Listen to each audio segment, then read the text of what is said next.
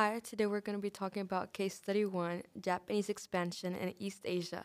This occurred from 1931 to 1941. So, first, we're going to have a quick overview before getting started. Basically, this is IB summary. We're going to be talking about the causes of expansion, international response, and anything that happened after that. So, first, how did Japan become an ultranationalist state? So, during this time period, we have uh, the Meiji Restoration, which is meant to protect Japan from foreign domination. Japan grew from this isolated, underdeveloped state uh, in order to shield itself from foreign influence such as Christianity to an important, strong political and military power in Asia during the late 19th century due to industrialization, a strong military, and a controlled political system. For instance, in 1853, we have this first contact with the West between Japan and the United States. The Treaty of Kanagawa was signed after Japan was intimidated by American black ships. So these black ships were um, obviously these like warships, and when they were to get to, to Japan because they wanted to open up to U.S. for trade. Also, during this time period, we have the Meiji Constitution.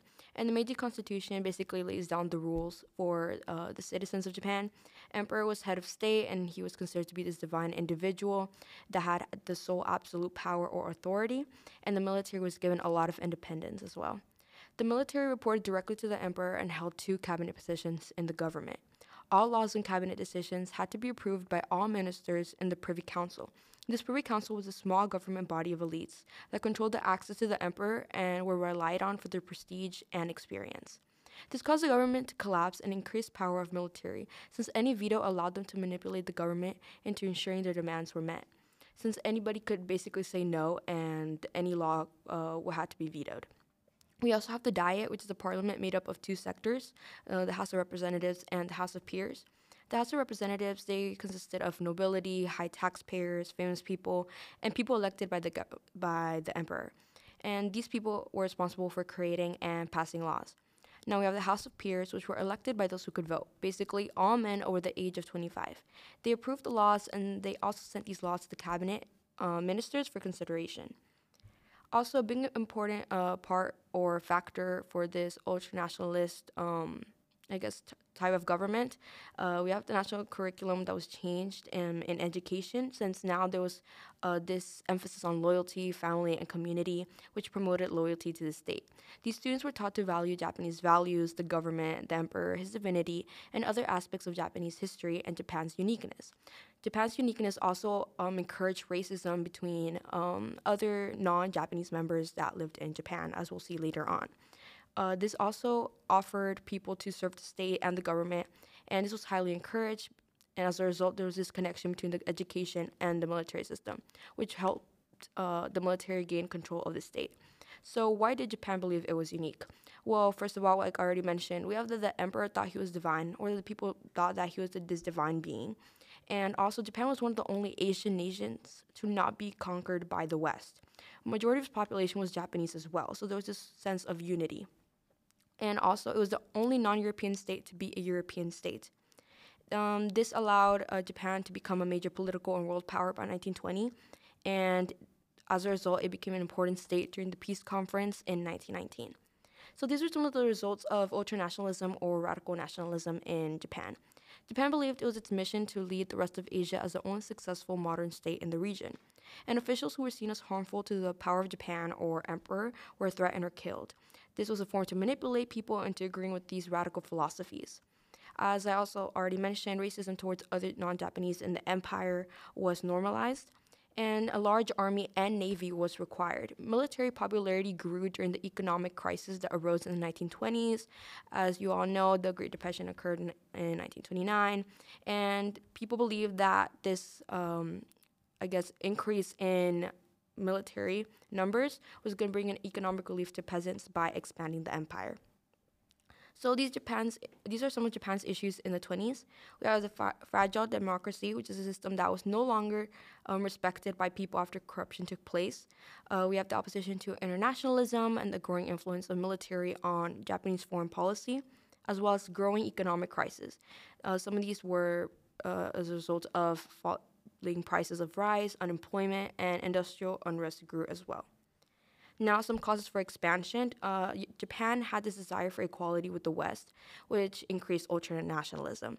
There was also this need for raw materials, and new markets encouraged expansion into other territories. There was this need of strategic security, like if Japan was one of the only nations that hadn't been invaded by an European nation, they wanted to ensure that this would um, continue to be, um, I guess, a constant thing in the future. And Japan was also seen as the leader of Asia. Well, they saw themselves more as the leader of Asia. There was also support for militarism and expansion. So before World War One, there was a lot of um, support for militarism in Japan. We have the Japan-Korea Treaty of Amity in 1876. This forced Korea to sign a treaty so that Japan could export its manufactured goods. Japan's interference with Korean affairs ultimately led to the war with China. This brings us to the First Sino-Japanese War. This took place between 19, I mean 1894 to 1895. So why? There were these increasing tensions between the Qing dynasty and Japan. This ultimately climaxed with Japan's full takeover of Korea in 1894, which means that the Qing dynasty declared war. In October of 1894, Japan began its takeover of Manchuria, which served as Japan's lifeline. And why did it serve as Japan's lifeline? Well, Manchuria was this area of China closest to Japan. It was rich with mineral, mineral resources, provided living space to expanding Japan population, and it was a huge province in northeast China. However, this, did come with its effects. So we have the tripartite intervention after the First Sino-Japanese War, and we have Germany, Russia, and France, which forced Japan to give up what was won during war. France, Russia, and Great Britain seized control of port cities. Germany secured control of the Shantung Peninsula, and this military success and frustration over losing land holdings reinforced the idea in Japan that a strong military was necessary to become a world power and defend itself. This ultimately led to the Anglo Japanese alliance in 1902. This Russian influence in Asia revealed that Japan was going to have to up its game if it was going to protect itself from other European states. Japan and Great Britain would help each other militarily if either was at war with two or more countries. However, if either or was at war with one country, they would remain neutral. And this uh, pact was directed at Russia and was determined to provoke a war and win this war. Now we have the Russo Japanese War that happened in 1904 and ended in 1905. Japan and Russia had conflicting interests in Korea and Manchuria. Japan won, and Russia was forced to accept the Treaty of Portsmouth, which helped Japan gain the respect of the West and other Asian countries. Now, a few years later, we have World War I in 1914. This allowed Japan to expand its influences in Asia and demonstrate its strength. Aggression was directed towards Germany and China specific. Japan declared war on Germany after the ignored demand of giving up its territory in China. Like I already mentioned, Ger- Germany was able to gain the Shantung Peninsula, which also frustrated Japan. Um, Britain asked for Japan's support against Germany and used the Anglo Japanese alliance to back up their reasoning. The Japanese blocked off Tsingtao via a naval blockade for two months until the, J- the Germans surrendered.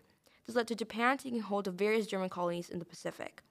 In January of 1915, Japan issued the 21 demands to China, but ended up modifying the, dem- the demands to 13 demands because the US and Great Britain grew concerned over Japan's aggression towards China. So they worked to minimize Japan's control. In 1919, we have the Paris Peace Conference, which is where the League of Nations was formed. Japan was a founding member. It was now one of the members who determined the peace of the world post World War I.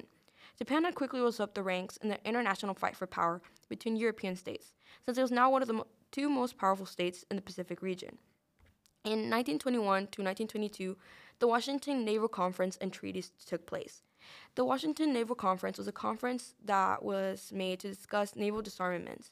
The U.S. had no desire to keep building and maintaining these expensive battleships to defend trade and possessions in the Pacific, so they invited Japan and Great Britain to do the same. So we also had these three treaties. It was the five-power treaty, the four-power treaty, and the nine-power treaty. So the five-power treaty uh, consisted of this ratio of 553, which basically meant for every five capital ships the U.S. or Britain were allowed, Japan could only have three. Basically, six percent. I mean, 60% of what the U.S. and Britain had. And on the four-power, four-power treaty, each power, Japan, U.S., Britain, and France, would respect each other's territory, and this ended the Anglo-Japanese alliance. In the Nine Power Treaty, Japan would recognize Chinese territory and sovereignty by removing its military from the Shantung Peninsula. So, the Japanese government was pressured to increase military spending despite the economic crisis they're experiencing, due to the Great Depression, to defend their interests in Manchuria, and to expand to resolve domestic issues at home. Also, we have China's warlord era, which took place between 1916 and 1928. China was in a state of civil war, so the region or the country was divided into regions by warlords. Except Zhang Zuolin eventually became the most powerful of these groups, and his um, group was located in Manchuria and in Inner Mongolia.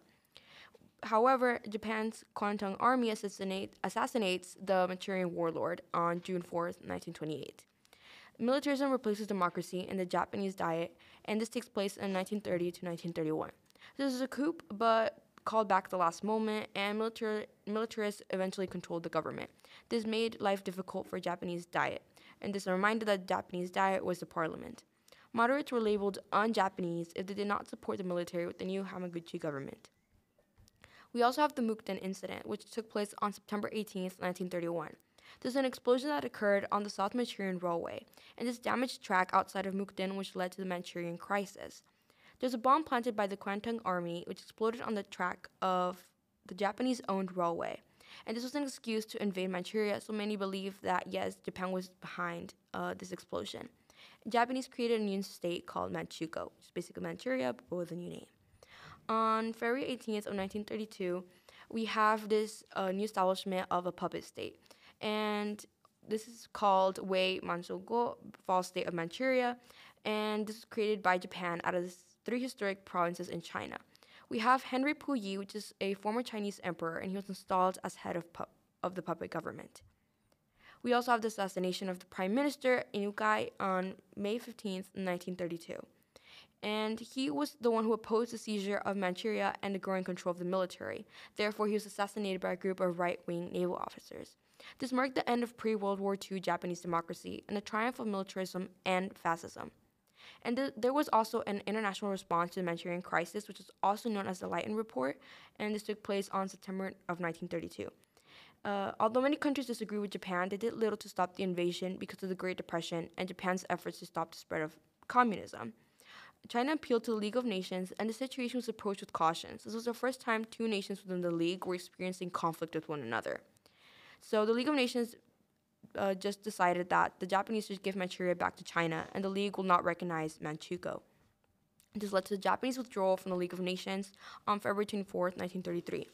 The Japanese delegation, defying world opinion, withdrew after the assembly had adopted a report blaming Japan for events in Manchuria. Um, a little bit after this, we have the Second Sino Japanese War on July uh, 7, 1937 to September 9, 1945. China fought Japan with aid from Germany, the Soviet Union, and the United States because the United States had interest in China. In December of 1936, Japan sinks the USS Panay in the Yangtze River as it inconcentrated an oil tanker. So, although um, this whole war did not receive a lot of response from nations, most countries were not interested in being involved in war in China and were only interested in the regional colonies. This allowed Japan to be victorious because it had a superior air force and naval army, since China did not receive as much help as they needed, and this forced China to surrender Nanjing, which is China's capital. China's forces then moved in, and as a result, we have the, the Nanjing Massacre or the Rape of Nanking. This took place on December 13, 1937 to January 1938. The Japanese Imperial Army marched into China's capital city of Nanking and proceeded to murder 300,000 out of 600,000 civilians and soldiers in the city. This included also the rape of women and children. This represented the single worst atrocity during the World War II era in either the European or Pacific war zones. This turned world public opinion against them. We also have this concept of the greater East Asian co prosperity sphere, and it began around June of 1940 and ended in August of 1945. This was based on the idea of Pan Asianism, and it allowed for this militant right in Japan, which meant more autonomy for the military. However, there was still an economic depression and less cooperation with the West. However, Japan still believed that they could guide Asia against the West. In 1941, we have the Great East Asian War. In 1942, the colonial ministry replaced with the Great East Asia Ministry. And as a result of Japan becoming involved with other uh, European nations, the U.S. institutes this oil embargo on Japan on July 26 of 1941. The U.S. becomes more aggressive towards Japanese expansionism, and in 1939 we have this moral embargo on pioneers' credit to Japan, which was stopped. The United States ignored Neutrality Act and gave $25 billion to nationalists in China. Britain and the Netherlands followed in the United States' footsteps and froze all Japanese assets throughout Britain to warn Japan away from taking aggressive actions towards their own colonies. This is because in Indochina, Japan threatened the French government if because they wanted to occupy their northern regions to cut supply, China, supply lines to China.